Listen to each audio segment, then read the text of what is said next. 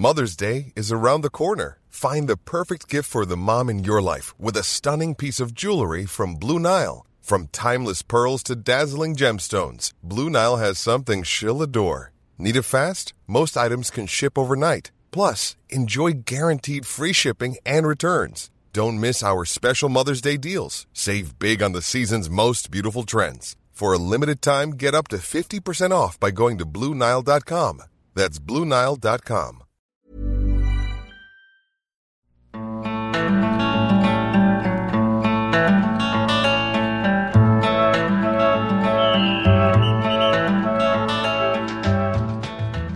Allsvenska podden mitt i veckan, mitt i veckan är vi inte mer, vi har varit mitt i veckan för det var ju så kallade midweek matcher, omgång mitt i veckan, onsdag, torsdag, därav att vi sitter här en fredag i slutet av veckan och ska podda. Makoto Asahara heter jag, om ni inte redan hade koll på det. Hugo Månsson, Josip Ladan, om ni inte också redan hade koll på att det är vi som kör den här podden nu för tiden, med mig i studion. Hur är läget med er? Betydligt bättre i rösten från förra gången kan jag säga, det var minst sagt lite raspigt. Ja, men, Alltså det var ju mer raspigt inför inspelningen, sen väl när det gick igång tyckte jag eventuellt ja, någorlunda det, det där är ju stämbandsvana så det skriker om det, men i, i övrigt så är det, det är bra. Det är mör i, i skallen så jag vill friskriva mig redan nu, jag har precis haft tenta Så eh, om det kommer lite grodor så är det, major, eller så är det överlägset bara därför. Gick det bra? Nej Okej, vi lämnar det så då. Hugo Månsson istället går vi över till. Jag, jag tror att jag har en uh, lite högre lägsta nivå i formen än vad Josip har, så att jag, jag mår nog inte lika dåligt som Josip uh, gjorde varken förra, inför förra avsnittet eller som uh, nu, men Har du gjort min... någon tenta? Nej, det har jag inte Nej, då så Akademiskt befriad Akademiskt befriad, går att tolka på olika vis Med det liksom lilla förpratet av, liksom avklarat kan vi gå vidare på det som ni egentligen alla vill lyssna om och det är ju såklart fotbollen som har spelats. Jag vet inte riktigt var man ska börja. Jag kom eh, precis hem från eh, Kalmar där man fick eh, uppleva lite kalmaritiskt höstrusk här och liksom ösregn, kalla vindar. Ganska bra stämning på Guldfågeln Arena tyckte jag med två klackar som verkligen bjöd upp till till liksom liv och så vidare, men såklart är ju det otroligt tragiska liksom efterspelet till den här matchen när det kommer uppgifter om att ja, eller bekräftas att två stycken AIK-supportrar, senare också en tredje, omkom i samband med att de åkte till den här matchen för att se sitt AIK. En otrolig tragedi som ju såklart ja, chockade spelarna som fick reda på det efter matchen, men som också liksom har visat det vackra i svensk fotboll när alla lag, alla supportrar, alla som bryr sig om den här serien tillsammans har enats kring, ja, den här otroliga tragedin som har drabbat de här supportrarna. Det finns saker som är större än fotbollen och från Allsvenska podden så är bara att, ja, mm. uttrycka våra kondolenser och eh, Givetvis tankar med anhöriga och familj i denna svåra stund och det är det, det går liksom inte att, att värdera eh, människoliv på det sättet men att man har liksom två, två väldigt, väldigt unga, tre då, eh, människor med hela livet framför sig och, och liksom på väg i det sammanhanget igen till en match och till ett sammanhang som ska vara associerat med, med glädje och, och känslor och liksom bara positivitet att det får det så, så mörkt skimmer efter sig. Det är som sagt, vi, våra tankar Givetvis med, med familjerna, med anhöriga och givetvis med det hela eh, AIKs eh, supporterskara i denna stund. Det är det oerhört vackra med den svenska fotbollsrörelsen också, hur alla eh, unisont ställer upp som du säger och, och enas kring det här och, och, och beklagar eh, den oerhörda sorgen som det här beskedet innebär. Som sagt, våra djupaste tankar med familj, bekanta, med AIK som förening också i den här svåra stunden med det sagt så måste vi väl ändå gå över till just då det fotbollsrelaterade här. Med det sagt, om vi tar just matchen mellan Kalmar och AIK som någon sorts start. Ett bra Kalmar, ett Kalmar som pressar AIK ganska rejält. Efter den här matchen så var det ju lite delade åsikter på presskonferensen mellan tränarna om vilk, hur välförtjänta AIK var av det där sena Nabil Bahoui-kvitteringen. Eh, Bartosz Grzelak sa ju att han tyckte att, ja men sett till riktigt högkvalitativa chanser så är det väl rättvist med en poäng, men vi förtjänar inte så mycket mer efter att ha vaskat en hel halvlek. Men Henrik Rydström var vi mer inne på spåret att Kalmar var tokdominanta i den här matchen och helt läste AIK och förtjänade absolut mer än en poäng. Jag lägger mig väl någonstans mitt emellan här och konstaterar att Kalmar var det klart bättre laget. Med det sagt, man måste kunna utnyttja flera chanser när man skapar AIK visar sin styrka i att ändå lyckas ta sig tillbaka i den här matchen och att ändå, sett till hur lite spel de hade, sett till hur svårt de hade att hantera pressen, ändå liksom lyckas skapa en hel del möjligheter och dessutom ett kvitteringsmål på slutet. Eh, men sammantaget känns det som att det är ju inte någon kris för AIK att åka till Guldfågeln Arena mot ett Kalmar i den här formen och få med sig en poäng. Oh nej. Nej, definitivt inte och det är framförallt då med, eh, det är ju den andra raka, svåra bortamatchen i de södra delarna av Sverige. Man har Mjällby där man får med sig 0-0 och sen möter man Kalmar här nu, får med sig 1-1. Och jag tror att hade inte AIK, eller jag är övertygad om att hade inte AIK varit i det flowet man är i och har den sammanhållningen och den andan i laget som man har nu så hade de två matcherna lika väl kunnat sluta med, eh, med förlust. För att Mjällby var absolut inte långt ifrån att, att vinna där och Kalmar gör ett sent mål som i normala kanske omständigheter ska räcka på hemmaplan när man, där man är erkänt skickliga. Så att jag tycker att AIK det är bara att tacka och ta emot och, och sätta sig och, på bussen hem och, och försöka och, och, förvalta det på allra bästa sätt redan i nästa omgång. Så att, eh, starkt som, som ni säger, alltså, eller som du säger framförallt Makoto, att, att få med sig den trots att det hackar och att det är liksom det ser stabbigt ut i, i avseende, det är, liksom, det är mycket frustration, det är gester och det pekar så fram och tillbaka men samtidigt om man vänder på det, det är ingen slump att det är Nabil Bahoui som gör det målet. Och det är Eller? definitivt ingen slump att det sker på fast situation. Återigen. För att det, där är AIK tveklöst bäst i Allsvenskan. Ehm, och, och, det kan ju bli ett vapen som eh, blir guld värt för dem i slutändan. Ja, de har ju en bra fot på de fasta situationerna i form av Sebastian Larsson, han... Eh... Ja, och senast han var avstängd mot eh, Degerfors hemma, eller var det Häcken hemma? Jag kommer inte ihåg exakt. Jag jobbade på den matchen men jag kommer inte ihåg vilket, vilka de För mycket matcher! Oavs oavsett så var Sebastian Larsson i alla fall avstängd och eh, Zachary Elbosedi tog över och stod för två assist istället via fasta situationer. Så att det, det verkar inte bara hänga på Sebastian Larsson heller utan likväl eh, Sotte, Sotiros pappa Janopoulos eller Alexander Milosevic eh, huvuden Mm. Eh, lika väl, eller Nabil Bahoui i det här fallet. Några av de här namnen du nämner missar ju nästa match mot Degerfors faktiskt. På som bortaplan. Bortaplan på Stora Valla. Eh, Både Sebastian Larsson och då Milosevic plockade ju gula kort som gör att de missar nästa match. Eh, många som diskuterade där huruvida det var kanske medvetet att plocka med sig ett gult kort eller att man kanske inte var alltför besviken över att få ett gult kort med tanke på att det är ett minst sagt hett derby som väntar i omgången efter som man då är nollställd till i liksom avstängningsväg. Eh, AIK-tränaren Bartosz, han ville ju inte liksom gå in på, sa ju han kunde inte kommentera där liksom, men såklart att det är tufft att tappa de två spelarna till nästa match mot Degerfors, det är ju, råder ju ingen tvekan om. Men eh, Sebastian Larsson kunde ju fått fler kort i den här matchen.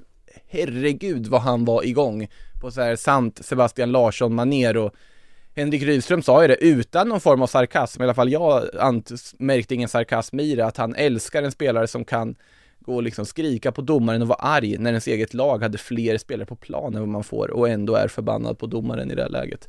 Eh, och han liksom var, han spelar inspirerades av Sebastian Larssons sätt att liksom agera och försöka vinna fördelar till att också själva vara mm. på gång, mm. på, på hugget på det sättet och det är helt rätt sätt att hantera en sån spelare tycker att ändå inspireras av den vinnarskallen för oavsett vad man tycker om en spelare som väcker känslor och som är otroligt underhållande att följa i serien, tycker jag i alla fall. Mm. Ja, inte minst eh, fotbollsmässigt där han sticker ja, det är ut som, också. Ja, som såklart, eh, Han är definitivt topp tre i, i, serien liksom, men han och Christiansen och, och, Magnus Eriksson spelar väl eh, den här säsongen i en egen eh, liga i stort sett. Både sett till spel och humör. Men jag tycker vi, vi kan stanna kvar där du nämner det här 12, 12 manna aktionen som pågick här i 30 sekunder. Alltså du var ju där, men var, var liksom, hur uppkommer det från första början och varför gör ingen någonting? Alltså det, det intressanta här är att jag satt ju då så här live-rapporterade den här matchen i vår liksom text live och noterade, ja men nu kommer dubbelbytet, Radulovic och Ajari på väg in Goitom ut, ja, och så vem var, jag missade vad det stod på skylten, vem var nästa då? Så försöker jag hitta, vilka är det som saknas? Baho, ja men Baho är ju där Backlinjen är ju där och så plötsligt bara stannar spelet upp och de har inte tänkt på att räkna att det kanske är så att det är 12 man på planen. Men eh, det var ju så att då ska ju Kalmarspelarna märkt, Oliver Berg påstod att han märkte det direkt. Han sa ju det att jag märkte att de spelade en sorts 5-4-2 plötsligt. Mm. För det var ju Erik Otieno som inte hade klivit av då och inte noterat att han skulle av i det här sammanhanget. Så det verkar ju vara då att domaren inte hade att, att inte fått fram signalen till Otieno som var på andra sidan planen att du är utbytt. Jag vet inte hur det gick till. Jag har svårt att se att han drog en rövare och stannade och tänkte att det kommer nog lösa sig ändå. Det var nog inte så, utan det var nog ett genuint missförstånd. Mm. Men spelet, det var ju inte länge, spelet pågick ju ett tag tills då det kom något läge där matchen avbröts, stoppades och där det bara är total förvirring som råder. Ingen på läktaren förstår heller vad det är som har hänt. Ingen har ju suttit och tänkt på att man ska räkna AIK-spelarna efter dubbelbytet. Mm.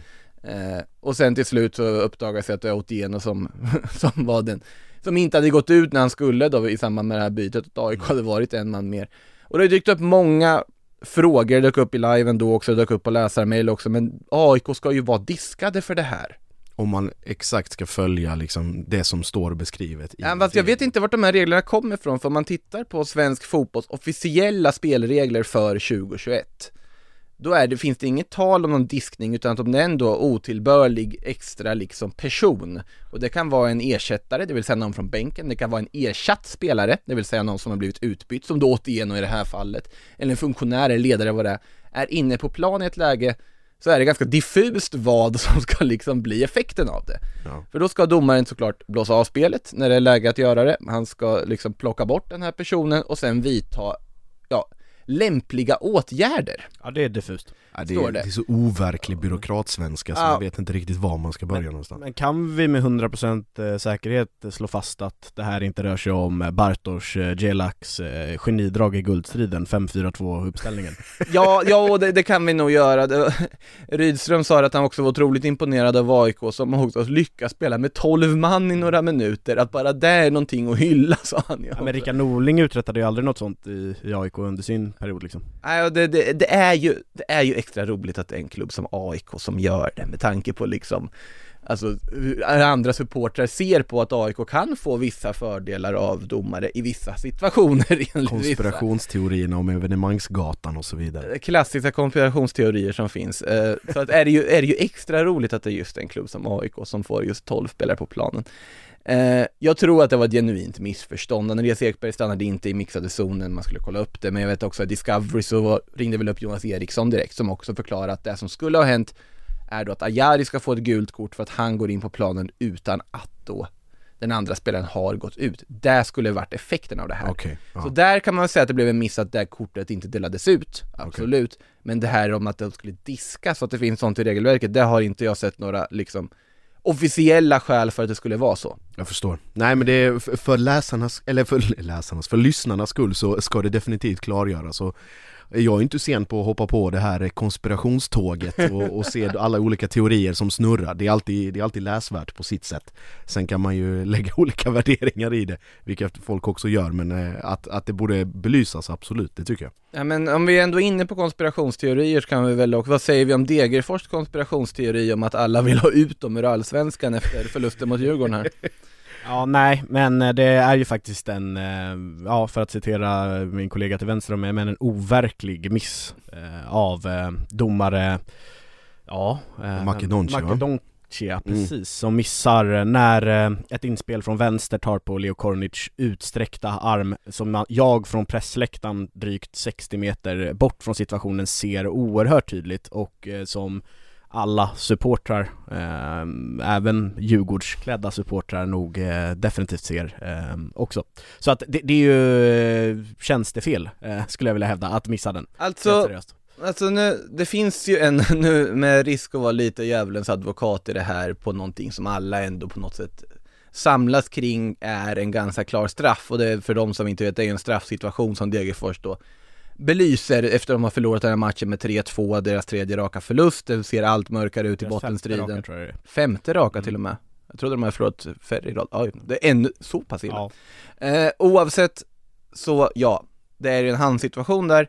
Sen tycker jag att med handreglerna som de är skrivna och sånt så blir det väldigt, väldigt svårt. Förlåt men där, där måste jag bara kliva in för att det, det här ja, går men, inte ja, att skylla ens på handregeln eller något. Det här är ju så solklart, det är inte ens en straffsituation, utan det här är en så solklar straff så att det går inte att komma undan från. Det, det, det, armen är helt utsträckt, han gör sig större, även, även om det inte är medvetet utan han håller på med någon glidtackling, Leo Exakt, då. han men, är i en glid... Jag säger, inte, jag säger inte att den inte ska vara en straff, det är absolut inte det jag säger. Jag försöker bara försöka hitta anledningar till att det inte blir det. Jag, jag, tycker inte vi ens borde försöka hitta anledningar, utan bara ja, nöja oss med att säga att här gjorde han fel, och sen så, det kan ja. alla domare, det kan alla spelare, alla kan göra fel Men vi kan släppa det därför att det ska ju vara en straff Sen så tror jag inte att, eh, som Patrik Werner eller som Viktor Edvardsen sen twittrar i affekt på, eh, ja, på Twitter då efteråt Så tror jag inte att det eh, eh handlar om någon dold eh, teori eller agenda från domarnas sida eller från svensk fotboll om att eh, bli av med Degerfors En väldigt oklar ja. agenda i sånt fall Ja, såklart, men vi, vi kan väl enas om att det där är straff så lämnar vi det där hän kan, kan,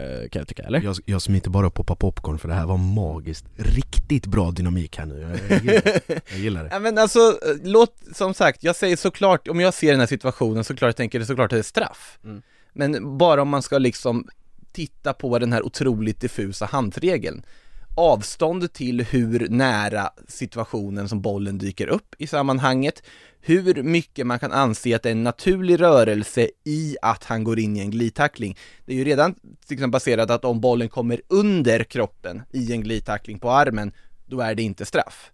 Här, jag tycker det är straff, men jag försöker på något sätt ändå så, så fint att man försöker nyansera någonting som är supersjälvklart. Det, är, ja, det är kul, det är bra, det är bra. Ja, men bara det tillfall. lägger till en igen, och sen liksom hela Nej, man kommer få så mycket skit för det här. Eh, men, också så här, den här konspirationsteorin, det är ett varningssignal, alltså i det här läget, fokusera inte på att, ja, alla vet att och det, det, är såklart ett problem i sig, men det är i, oavsett vilket land, oavsett vilka namn på lagen det är och oavsett hur deras ligor ser ut, så är det alltid ett klassiskt problem att mindre klubbar från mindre städer utan samma liksom supporterbas mm. och samma storlek mm. kommer ha det svårare att få fördelaktiga domslut på bortaplan mot stora klubbar från huvudstäder med massa folk på läktarna. Mm. Det är så och man kan tycka att det är fruktansvärt, att det är orättvist, att det är löjligt, men dessvärre är det så. Att det är på något sätt, det blir så. Självklart, det är den mänskliga faktorn i det hela om det står ett kokande Tele2-arena i, i ja. och Djurgården precis Och det hjälper inte om man skaffar VAR eller inte, för att vi har sett det på alla andra ställen att det kan ta sådana beslut att där kan de på en stillbild ändå försöka hitta, ungefär argumentera med mina svaga argument för att det där teoretiskt ja, kanske inte skulle Med betoning på, på svaga.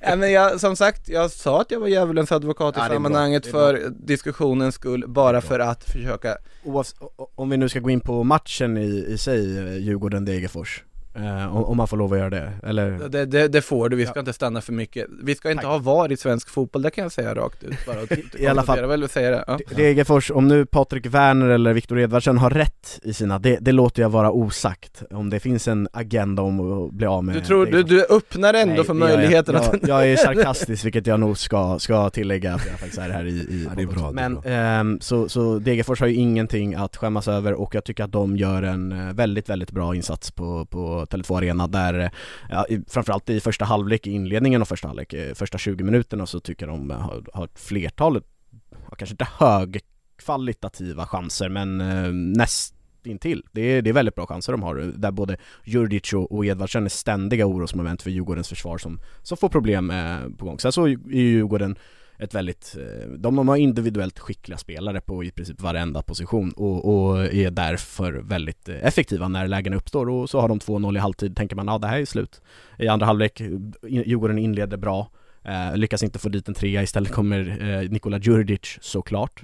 Såklart eh, mot Djurgården. Och gör eh, 2-1 och ganska kort därefter även 2-2 eh, Firar vilt med borta, bortaföljet. Ehm, och um, ja, just där och då så, så tycker jag nästan det lutar mer åt uh, Degerfors favör. Uh, men då kommer Haris Radetinac, som för övrigt ska tilläggas i en väldigt bra form just nu. Han uh, har gjort väldigt många bra matcher i följd. Han, han har blivit tio år yngre från ingenstans. Ja, men jag ty tycker, jag, jag trodde det var dags för honom att kliva ner och axla Vittrys roll som högerback och liksom ta ett, för att han inte blir snabbare. Men ack så fel jag har för att han tar ju sig förbi sin gubbe oavsett om eh, motståndet är i Hammarby, Malmö eller Degerfors. Han, han ser ut som en kvick vänsterytter som viker in och gör sin grej hela tiden. Och han är också fruktansvärt jobbig att ha i hasorna eller på hälarna eller liksom på uppe med någon armbåge i ansiktet eller i, i revbenshöjd liksom, det, det kvittar lite grann. Han är, han är expert på det där och det såg vi ju tydligast exempel på när han fick Anders Christiansen fullständigt ur balans eh, nere i Malmö. Eh, och kunde kostat betydligt mer än en varning där men Nej som du säger alltså det, det är en eh, hur ska jag säga? Han är en pådrivare och, och, delvis en kulturbärare för Djurgården. Ja och framförallt så axlar han ju den rollen väldigt bra när lag väljer att plocka bort Magnus Eriksson till exempel och punkta honom som Malmö gjorde eh, sist, alltså på stadion.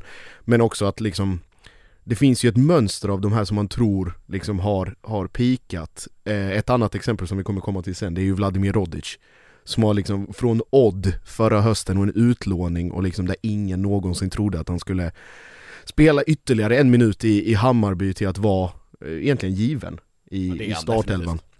Så, men vi, vi kommer till det, men kul att se sådana här, hur ska jag säga, man trodde falnande stjärnor mm. mm. eh, återupplivas eh, återigen. Så det, det, är starkt jobbat av både Harris och, och eh, Rodic.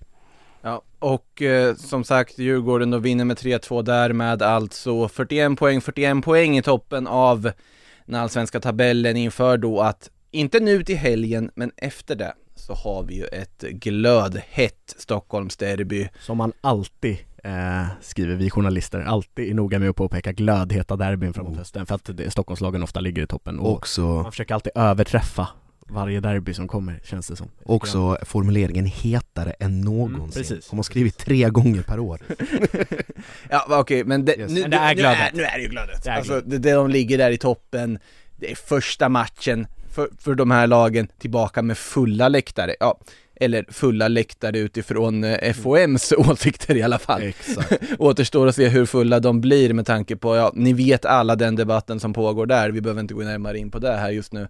Det var ju för sig en protest mot just hela det här liksom, ja för det var ju kanske framförallt i Uppsala där det här var ett stort diskussionsämne, ja precis, i villkorstrappan pratar vi ju om den som som har varit så omdebatterad och omdiskuterad och eh, i Uppsala då på studenterna så vart det ju ett flaggförbud för Sirius. Och det var kanske inte den första klubben man kopplar samman med att de ska få ett flaggförbud som bara dyker upp och, som ett brev på posten från ingenstans. Nej, och det är väl det, det som jag liksom, eller som man reagerar mest på i efterhand, det är väl kanske um, den plötsliga transparensen från alltså ansvariga myndigheter som från en dag till en annan plötsligt liksom kommer det här, ah, det är flagg, eller eh, inte, det är väldigt noga att vi poängterar att det är inget förbud är utan en citat, en begränsning. Väldigt noga De begränsar att folk inte kan Exakt. ta in flaggor. Och sen säger då samma, samma eh, huvudansvarig, det vill säga arenabefäl då eller ansvarig polisman i en intervju med UNT sent igår att vi kommer plocka bort det här till nästa match det här flaggförbudet för att det tog inte riktigt så som vi ville. Dels på grund av att det antändes en del pjäser men också för att det tog hus i helvete helt enkelt. Men... Norrköping som kom ut med en eh, flagga det stod Rädda Svensk Fotboll på till exempel och diverse olika andra reaktioner ute i både i supportersverige men även bland spelare och, och journalister. Så eh, visar väl återigen på hur het frågan är och att den återkommer i alla fall en, två gånger per år. Och som vi pratar om just med villkorstrappan, alltså det, det är ju ett gällande regelverk även om man jobbar med att få fram en ny version, eller då ett, någon form av åtgärd som ska, som ska ersätta den här villkorstrappan. Så att det kommer bli extremt intressant att följa utvecklingen och, och debatten kring det under hösten. Och framförallt då med en publik som är tillbaka, mm. förhoppningsvis en mass Ehm, här under, under en intensiv, eh, intensiv höst så uh, vi lär ju ha, ha anledningar att återkomma. Det som är tydligt i alla fall är att klubbarna har ju verkligen valt sida i den här debatten och den här konflikten och där fick vi ju se exempel på här nu när det var Jonathan Levi som var liksom initiativtagaren till det här han var väl lite, som, som han förstått i, när han har pratat om det här, att han var lite orolig vad klubben skulle säga, att han ville inte att klubben skulle begränsas. Sen visade att, okej, klubben stöttar det här också, elhjärtat med oss att vi vill visa vårt stöd till Sirius och liksom hjälpa mm. dem. AIK hade ju, AIK har ju gått i bräschen för hela det här liksom med att just protestera mot det här inför i varje match de i princip har spelat också. Men, eh, men i Norrköping så gjorde man i alla fall det här eh, liksom tydliga initiativtagandet och samtidigt så här, det fick inte effekten som vi ville med flaggförbudet. En no shit Sherlock att det skulle tändas extremt många ja, fler. Ja. Det är ju just det för att eh, förbudet skulle vara till för att man inte skulle kunna maskera sig och Exakt. föra in pyroteknik inför matcher. Har det någonsin äh, smält av så mycket pyroteknik på studenternas IP? Nej, för att tidigare så, av vad jag har hört så ska sju pyrotekniska pjäser ha bränt av på studenternas tidigare. Från hemmaklacken Precis, från hemmaklacken. Ja, pratar vi från, bara från hemmaklacken? Ja, någonsin alltså Nu eh, var det väl, eh, mm. och nu var det uppemot, ja, vad var det? Ja men över ett, ett tiotal i alla fall eh, bara, jag tror det, bara, det spändes av fler än så bara under inmarschen i alla fall, så, eh, så kan man säga. Så att um, det, det gav ju inte polisen önskad effekt i alla fall. Hey there, it's Michelle Norris. I'm host of a podcast called Your Mama's Kitchen. When I travel, I'm usually looking for a way to find a taste of home when I'm not at home. And one of the things I love to do when I am at home is entertain. And Airbnb allows me to do that. When I was in California recently, I rented a house that had a great kitchen. And when we were sitting around the table, we're all thinking, we're in someone else's house. Someone could be in all of our homes as well. If you have a home, but you're not always at home, you have an Airbnb. Your home might be worth more than you think. Find out how much at airbnb.com slash host. Nej, det, det vart ju en trevlig fotbollsmatch dock. Alltså, 4-2. mycket, mycket mål, målkavalkad går det ju även när de möttes de här lagen på just studenternas förra säsongen, men det vart ju 4-2 i Sirius favör istället. Om inte Norrköping fick in en 4-3 mål, det minns inte jag faktiskt i, i sidan en stund, det var så mycket mål i den matchen. Men här i alla fall, Norrköping som vinner bortaplan tar in på topp 4 som vi ändå cementerat tidigare ska vara en topp 4 och mm. nu är ändå Norrköping bara tre poäng efter Elfsborg, vi kommer till Elfsborg och Malmö sen också såklart. Men eh, vad säger vi om IFK Norrköping? Kan de på allvar ge sig in i Ja men det, det är de, både Norrköping och Hammarby smyger väl med lite där med risk för att båda har, är kanske lite för ojämna och inte kanske kan eh, pricka in lika ja men, formstarka över tid som Djurgården, Malmö, Elfsborg och AIK. Eh, men nu har de ju faktiskt börjat hitta formen. Norrköping är ju eh, formstarkast i serien eh, för tillfället, såg jag inför Poddstudion. Mm. 10 poäng på de fyra senaste matcherna, om jag inte Och då är det ju ett kryss mot Malmö dessutom. Precis, mm. och där bakom är just Hammarby också på 9 poäng på de fyra mm. senaste och några till klubbar. Oavsett så, så Norrköping är väldigt starka just nu och Rickard Norling verkar ha hittat rätt nu. Adegbenro är frisk eh, och spelar återkommande hela gör tiden. Gör fortfarande mål. Och gör fortfarande mål. Eh, Totte Nyman förvisso skadad. Karl Björk gör ju sin absolut bästa match i Norrköpingströjan här, verkligen. Två kassar nu också. Eh. Alltså att han, för jag har ju, jag har ju varit lite ifrågasättande mot hans kvaliteter kanske här tidigare, men här tycker jag han visar att varför han fått så mycket möjligheter som han fått mm. när Nyman varit borta, men den liksom rivigheten, den här liksom kämpaglöden han har och, och liksom spetsen på så sätt att det är en spännande spelare och uppenbarligen en spelare som kan leverera i Norrköpingströjan. Det ska bli spännande att se vad den här riktigt fina insatsen han gör ska betyda för honom här i fortsättningen också. Kanske en ännu mer spännande spelare i Norrköping då, Kristoffer eh, Cassini, som gör sitt första allsvenska mål om jag inte har helt fel. Den här Åshöjdens saga, kan man kalla det en Åshöjdens saga? Jag är alltså så den... trött på allsvenska sagor nu, det räcker. Ja, men jag alltså... tänker bara på Robin Jansson och den hela Bengtsfors. Ja men vi ska inte ta upp att Robin Jansson är från Bengtsfors här, men den här veckan. Men, men Cassini som, alltså... Men ingen saga, men en sanslös utveckling eh, Det man kan säga. man väl säga. Det, definitivt. Mm. Men, men det finns ju en viss, om man ska vill, om man dramaturgiskt vill dra till sin spets så finns det ju en sagoaspekt i att han ändå i ganska hög ålder för att vara liksom allsvensk fotbollsspelare just blir allsvensk fotbollsspelare mm. ganska sent. Mm. Efter att ha spelat på lägre divisioner. år nu också va? Han har ju hunnit bli några år mm. och liksom han kommer ju upp på elitnivå väldigt sent för att han liksom upptäcktes och man bara, ja men det här är en så pass spännande spelare, vi vill ge honom chansen även på den här nivån. Och man har ju varit, han har inte fått jättemycket chanser i början men nu när han kommit igång, han fick ju skadeproblem där förra säsongen bland annat i början också. Mm. Men nu när han har kommit igång, tagit en plats på det mittfältet efter att Isak Bergman Johannesson mm. gått till Köpenhamn Jättespännande spelare och visar ju varför IFK Norrköping vågade göra det draget och varför de gjorde det Och när jag pratade med Rickard Norling så, om man, om man får tro på, på han, även om han må vara jäv i det här fallet då, eftersom att han är tränare över Cassini så, så tror jag han att Kristoffer eh, Cassini har en betydligt högre höjd inom sig också. Att det, det här är ju en mm. allsvensk toppspelare på sikt eh, om han får fortsätta hålla sig skadefri. Eh, Då är det en saga? Ja men det, det blir det ju, ja, vi, vi, vi, kanske inte behöver eh, använda saga, variation, eh, men ja, en, en raketkarriär På tal om, eh, om vi, innan vi släpper det, en riktig saga är ju eh, Mustafa Seydans eh, kanonskott i den åttonde minuten. Gisses jävlar. Han gör ju typ bara snygga ja, mål. Ja, det, det, kan vi ju slå fast hittills i alla fall. Det, det blir ju inte lika effektfullt på Kazeni när man säger han kommer från Stockholm.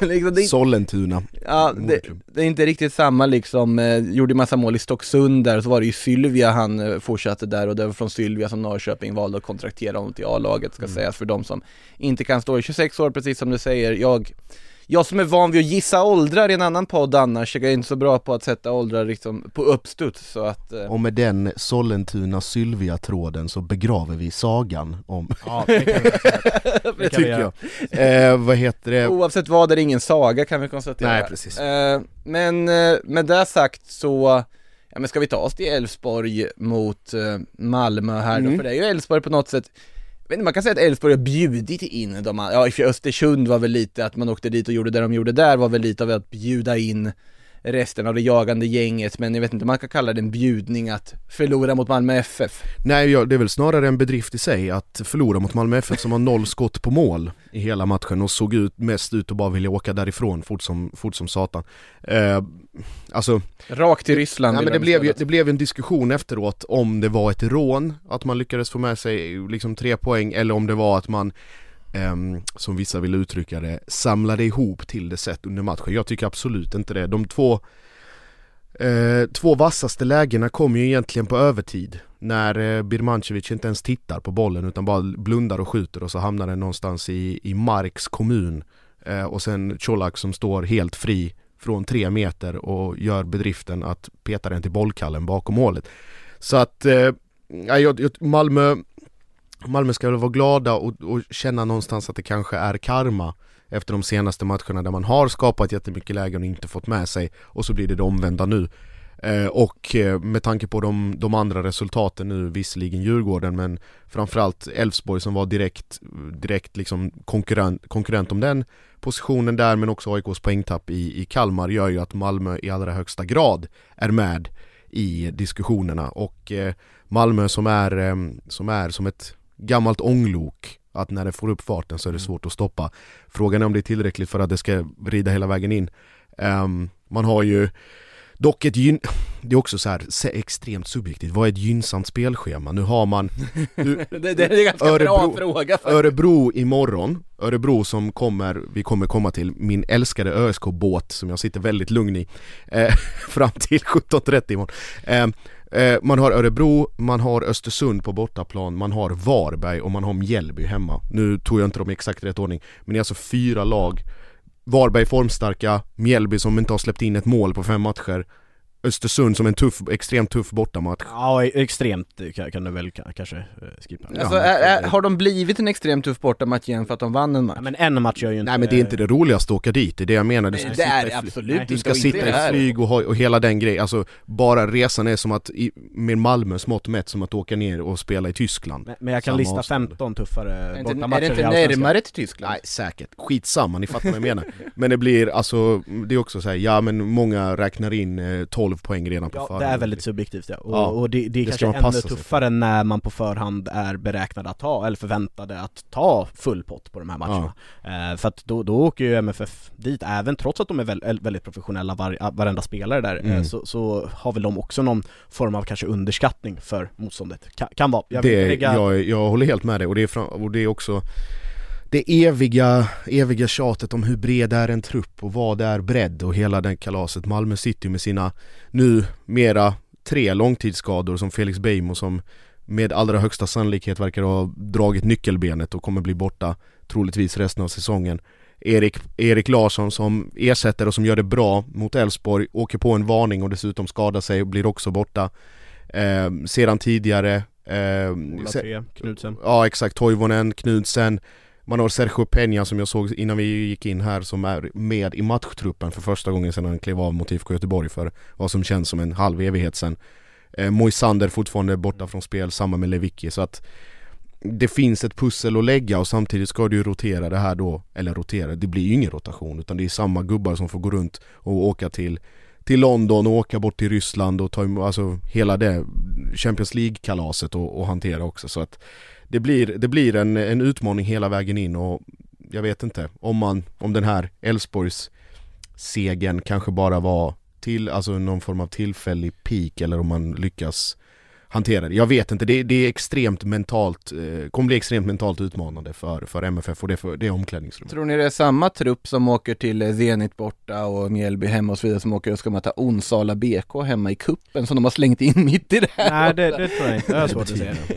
Det är svårt att se faktiskt. Den, den, den dyker upp här liksom mitt i alltihopa också, kupp, första omgången i kuppen där inför gruppspelet. Uberhett mäktiga Onsala borta. På tal om glödhet, nej. Men eh, innan vi lämnar den matchen tycker jag vi ska titta lite på Elfsborg också, två raka förluster ändå trots allt här nu. Eh, är det läge att oroa sig? Jag tycker väl ja. inte att de behöver känna någon ställ, större liksom krissituation, ja. även om de bjudit in Norrköping och Hammarby i mm. leken igen.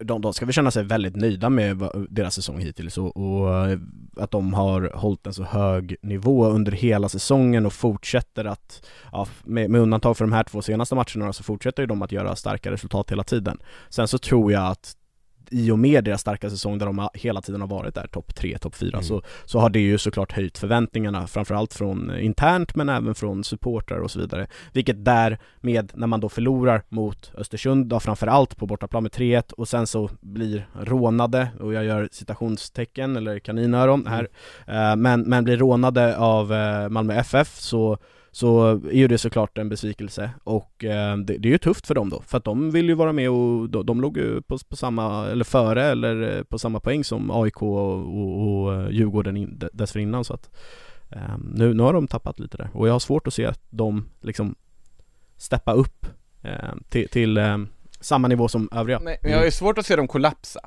Ja, kollapsa kommer de inte göra, Nej, de, de kommer absolut vanka Men guld, guldet blir svårt men jag tror inte att det är omöjligt är det ju inte, de är inte uträknade men de är ju, oddsen är ju betydligt mycket sämre för dem. Och är extremt beroende av att andra också ska uh, liksom, Misslyckas under de sista tio ja, eller absolut. att, eller att de prickar in den oerhörda formtoppen på vissa spelare som mm. de har haft i perioder, alltså att Rasmus mm. Alm, jo, eh, Johan Larsson och, och, och etc ska, ska hålla den extremt höga nivå som de har gjort. Och så ner eh, med detta, de här två förlusterna med sig och så ner till Strandvallen mm. i nästa och sen Blåvitt hemma efter det. Mm. Strandvallen ja, vi kan bara nämna här i förbifarten att Mjällby-Halmstad slutade 0-0 Föga förvånande mm. att det, någon match med Mjällby alltså, slutar det, det, är så, det är så vackert. Jag tycker det är så vackert, jag tycker de verkligen förtjänar att hålla sig kvar på att de bara 0-0 sig igenom i resten av hösten. Ja det hade varit så mäktigt. Viktigt för Halmstad att... Eh, 0-0 också. Ja men att vända den eh, negativa trenden här på senaste och faktiskt komma igång igen och, och, och känna att de kan eh, återigen vara tillbaka till det där robusta försvaret som, som eh, håller De har ju fortfarande inte gjort mål på nu fyra Nej, matcher dock. men det, det är mindre, det, det, skulle jag inte lägga så stor vikt vid utan de ska vara... Du lägger, du lägger ingen vikt vid att de inte gör mål på fyra matcher? Nej, absolut inte. Det är HBK vi pratar om. Ja, de ska, de ska vara väldigt eh, bra defensivt och, och göra det svårt för motståndarna och så kan Antonsson till slut kanske komma. Mjällby har i och för sig inte gjort mål på tre matcher. De har alltså då på sina fem senaste allsvenska framträdanden gjort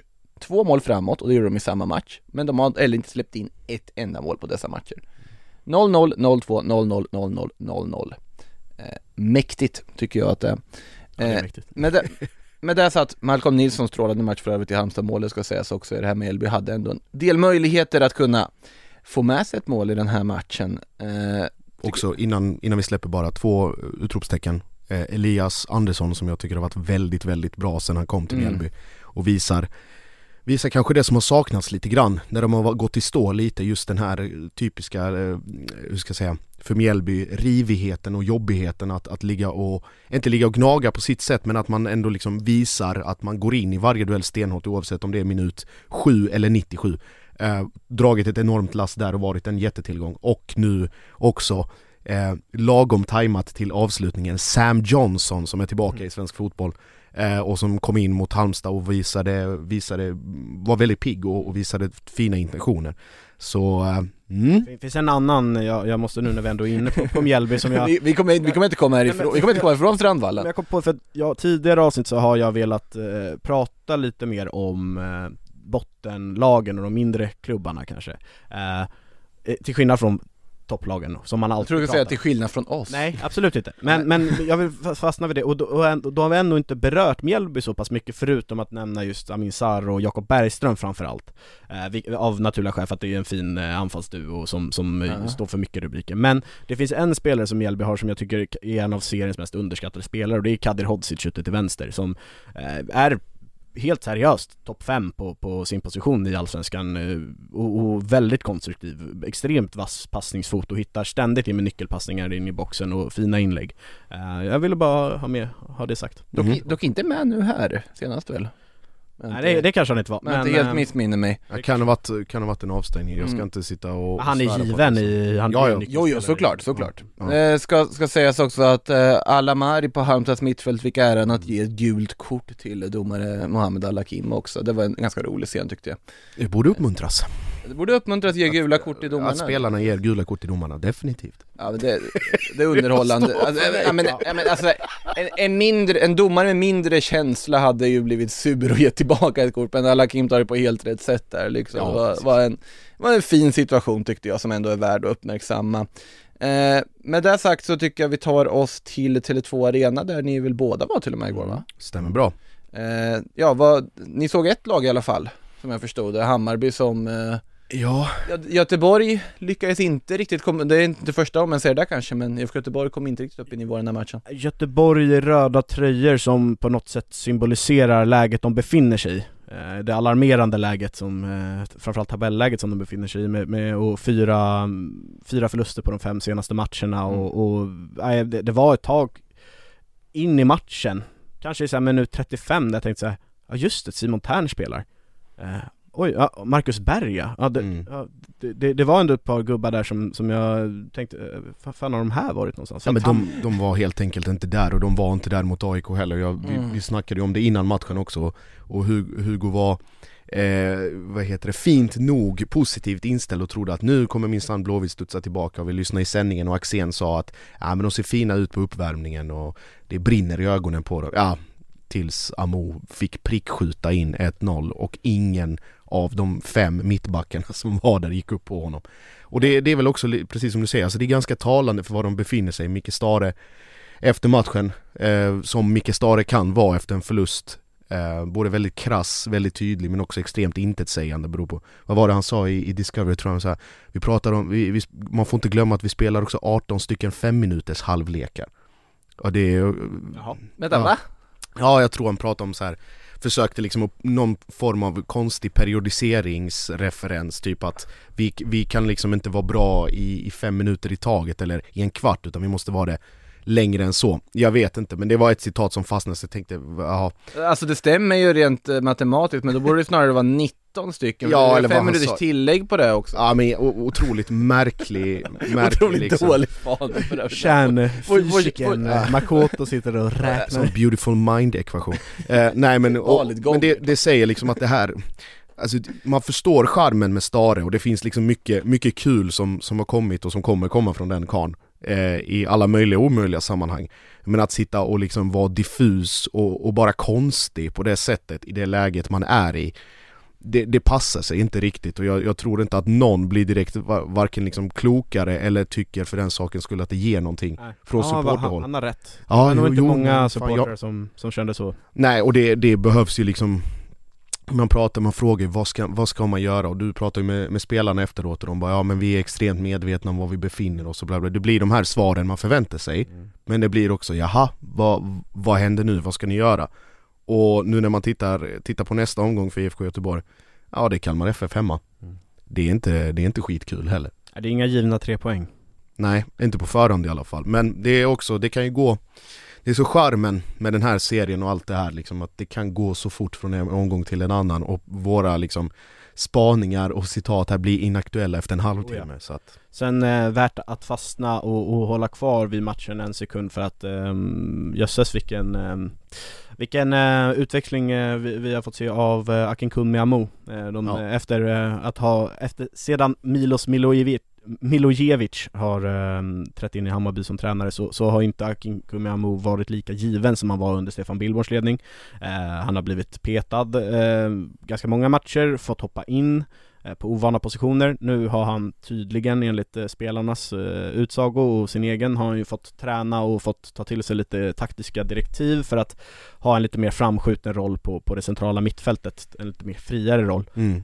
och han var ju bländande igår. Ja det var ju hans match överlägset och det är ju ett mål mot, mot Varberg, matchavgörande målet där Um, felaktigt. Och, felaktigt givetvis. Uh, och sen så 1 plus 1 mot, uh, mot Blåvitt. Mm. Uh, och Gustav Lud Ludvigsson sa det ganska bra efteråt också att man märker, eller någonting i stil med att Amo är mycket mer, alltså hans spetskvaliteter kommer bättre, eller passar, synkar honom och eh, Astrid Selmani väldigt mycket bättre än vad de har gjort tidigare. Mm. Och kan, kan Milojevic få, få Amo att hålla det konsekvent, ja men då, då pratar vi definitivt en, en trio som kommer bli mycket, mycket, mycket mer otäck mm. än vad de har varit den här säsongen till nästa säsong.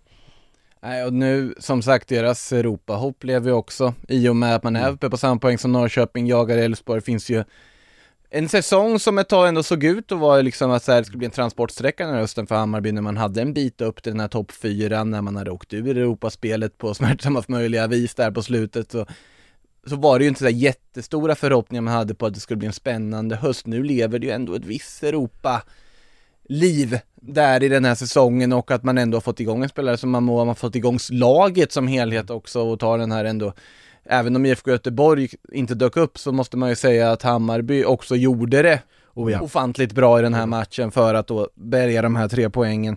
Visst finns det någonting att spela för, eh, eller om för ja. Hammarbys del, det, ja, det, så är det definitivt och, och glädjande för eh, bayern supporterna är ju att de höll sin andra raka nolla nu, eh, och jag kommer inte ihåg senast det hände. Mm. Ehm, de, de, har, han har petade, mot Varberg petade han, Milos Milojevic petade Björn Paulsen och mm. nu mot Göteborg så petade han eh, Fjolesson. Mm. och in har Rickard Magyar kommit ehm, och han var ju sin vana trogen nära på att eh, dra på sig en straff igår med en ja, utsträckt ben eh, mot Marcus Berg. Ja. Um, men um, oavsett, det ser betydligt stabilare ut där bak. Det, mm. det måste man ändå och, säga. Ja precis, och innan vi, vi släpper det också eh, mycket intressant eh, mentalt spel av Milojevic i omklädningsrummet eh, för Hammarby när han plockar bort Jeppe Andersen som ja. lagkapten och sätter eh, binden på Darjan Bojanic och, och motiverar det med att jag vill hylla honom för det hårda arbete han har lagt ner för att komma i form. Mm. Och man märker på, på Bojanic ja, att det springs så ofantligt mycket mer än vad det har gjort någonsin mm. under tiden i Hammarby. Och det i kombination då med passningsfoten, med de här insticken, djupledsbollarna. Och att, ja, och sen Gustav Ludvigsson, vicekapten jag vet inte. Ja men det är lite såhär football manager-varning på draget liksom, att det här när du tar över ett lag och så ska du titta liksom, ja men eh, nej jag vill nog ha det där som lagkapten ändå, ändrar.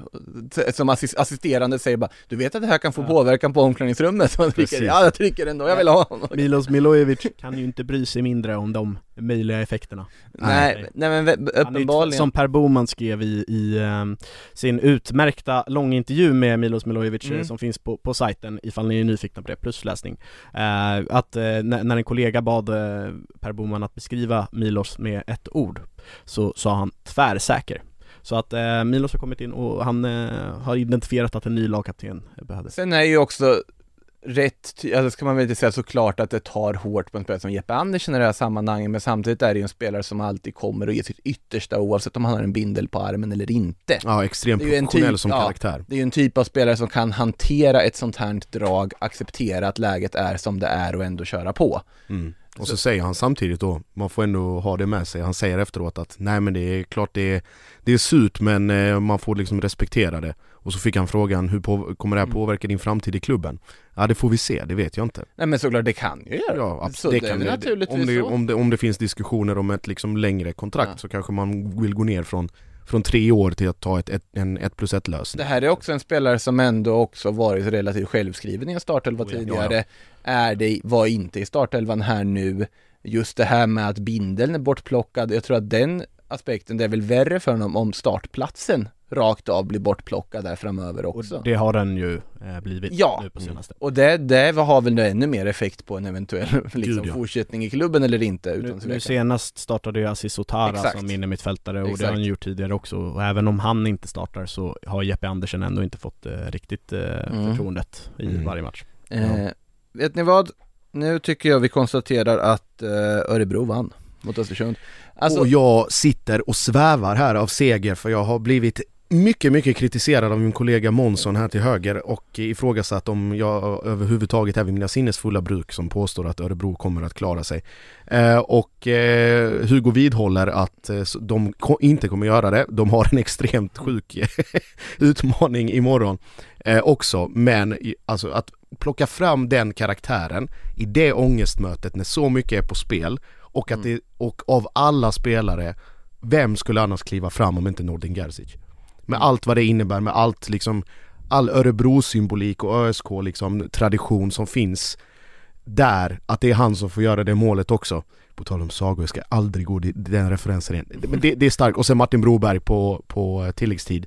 2-0 mot den absolut direkta konkurrenten där nere och välbehövlig luft Om för man, ÖSK. om man bara tittar på, på eh, matchstatistiken i efterhand och, och målprotokollet så kan man ju tro att den här matchen spelades 2009, Mm. inte 2021.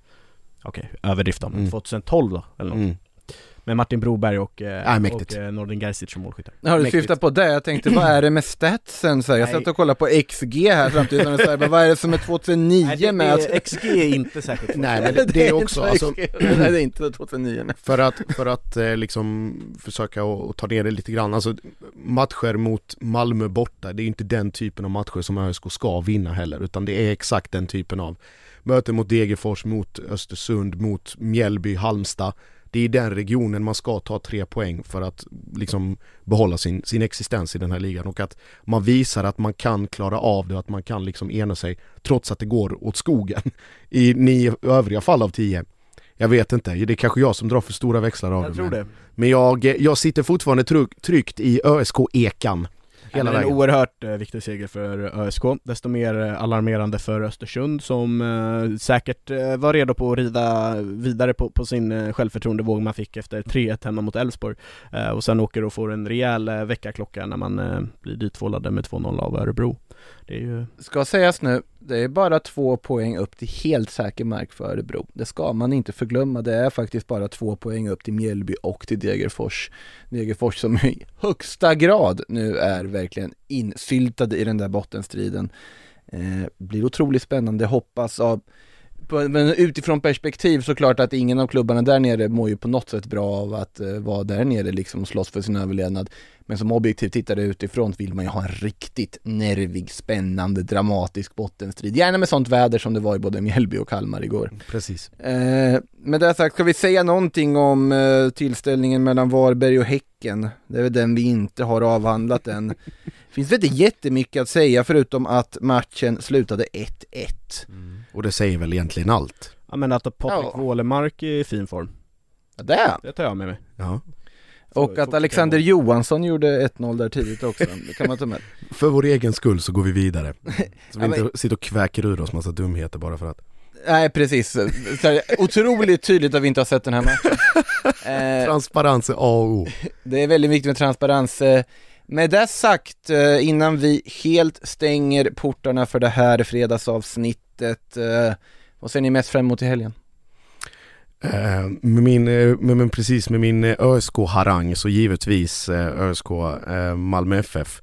Men framförallt så ser jag, emot, ser jag fram emot och hur Djurgården ska hantera ÖFK på bortaplan. Jag ser fram emot att se hur Mjällby, ska, om de ska lycka, lyckas hålla ytterligare en nolla mot Elfsborg, jag betvivlar det. Och sen då givetvis lök på laxen.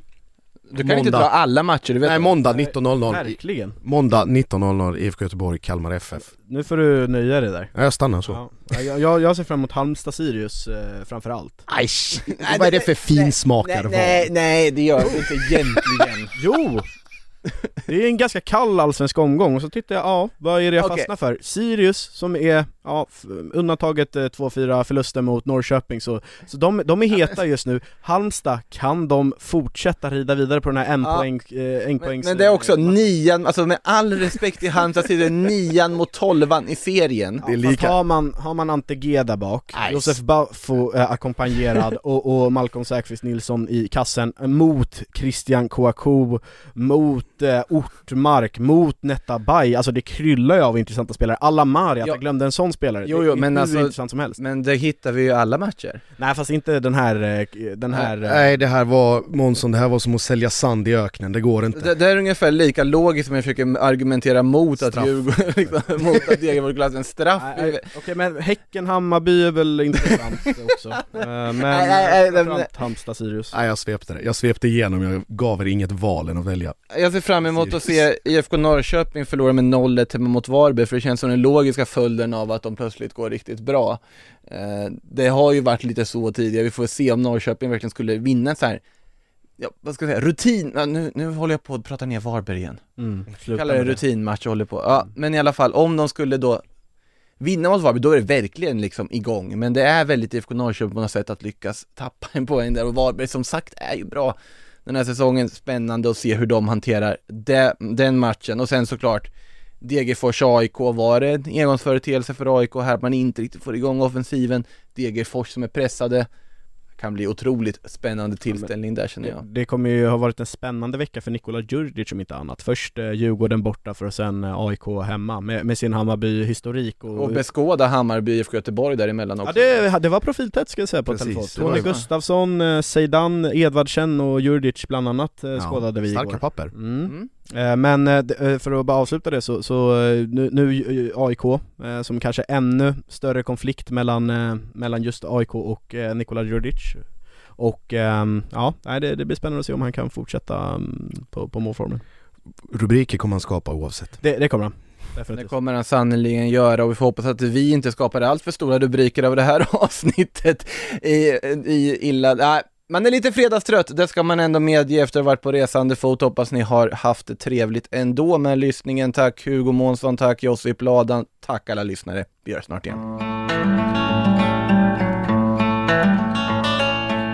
Du har lyssnat på en podcast från Aftonbladet. Ansvarig utgivare är Lena K Samuelsson. Mom deserves the best, and there's no better place to shop for Mother's Day than Whole Foods Market. They're your destination for unbeatable savings, from premium gifts to show-stopping flowers and irresistible desserts. Start by saving 33% with Prime on all body care and candles. Then get a 15-stem bunch of tulips for just $9.99 each with Prime. Round out Mom's menu with festive rosé, irresistible berry chantilly cake, and more special treats. Come celebrate Mother's Day at Whole Foods Market.